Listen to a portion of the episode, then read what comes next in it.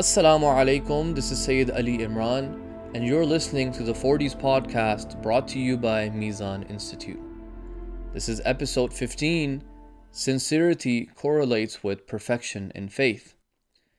In hadith number 14, we read from Imam Sadiq alayhi salam, who said, Whoever loves for the sake of Allah, hates for the sake of Allah, gives for the sake of Allah, and doesn't give for the sake of Allah, then he is someone whose faith is complete.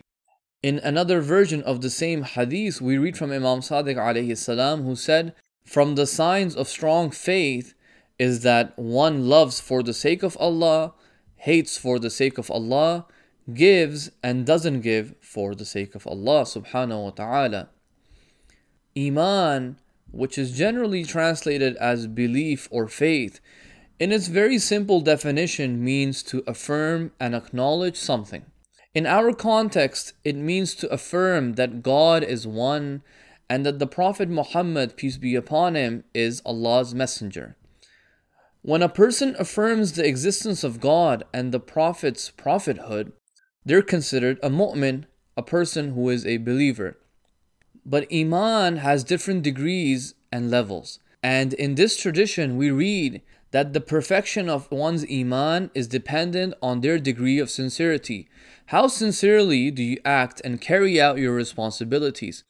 Whether these responsibilities or these acts are internal to you, such as loving someone or hating someone, or whether they're an external act, such as giving charity or even at times not giving charity.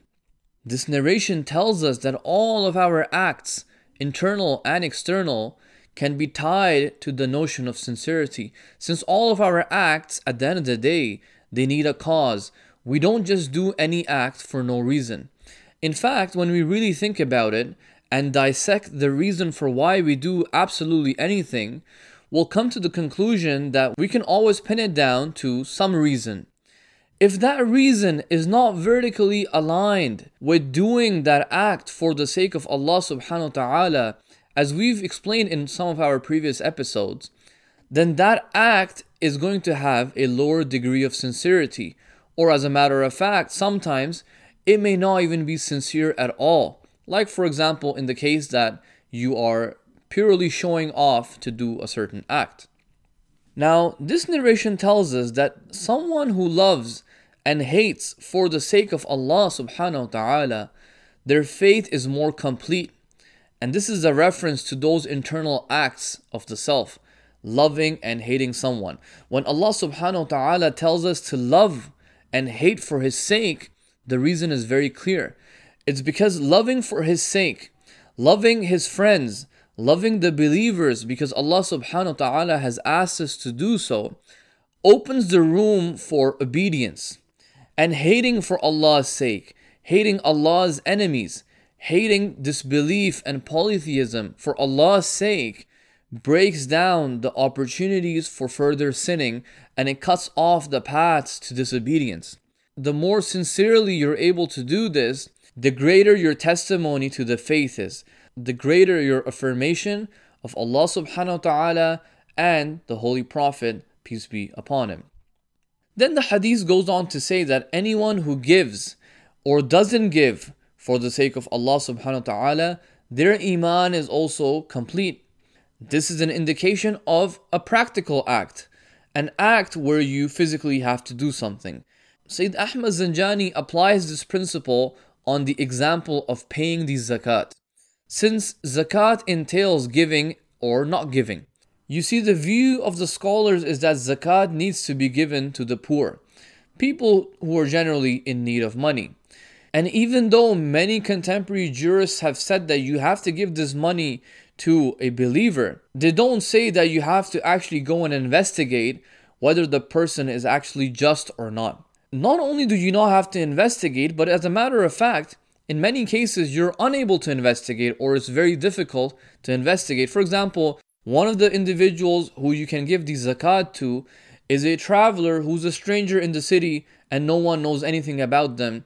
And it becomes very difficult to figure out whether this person is a sinner or if they're just. So you give the zakat in this situation for the sake of Allah subhanahu wa ta'ala because Allah has told us that the poor or a traveler who is a stranger in your city is deserving and they are the righteous recipients of the zakat. But if you know that there is a certain poor individual and they are not just, and you come to learn of this through whatever means, maybe you even went out and investigated even though there was no requirement, but you did so, or maybe they're known in the city for the sins that they commit. You know that a certain individual who's poor, they're gonna take this zakat money and use it on haram things. For example, they may use it to harm themselves, or they may use it to harm society, they may use it for gambling, or they may use it for alcohol. Then scholars have said that it is not allowed for you to give these individuals the zakat, even though they are poor.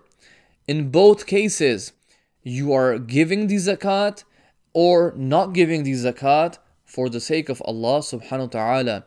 When you give the zakat in the first scenario or any other types of charity to the poor people, you're doing it because you know they are poor and they are servants of Allah subhanahu wa ta'ala and by giving them this financial assistance, you're lifting them up in society and by paying them the zakat, you allow for such an individual and the society at large to flourish and the opportunities for obeying Allah subhanahu wa ta'ala are further granted.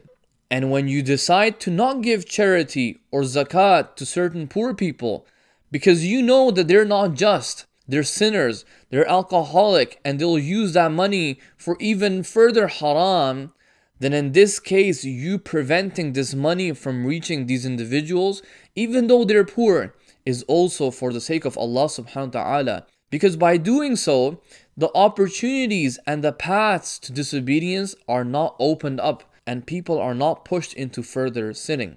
What's important to note is that in both scenarios, your acts were being done for the sake of Allah subhanahu wa ta'ala. In the next episode, we'll see how Imam Ali alayhi salam considers showing off or the act of riyah as one of the greatest threats to our sincerity when it comes to actions.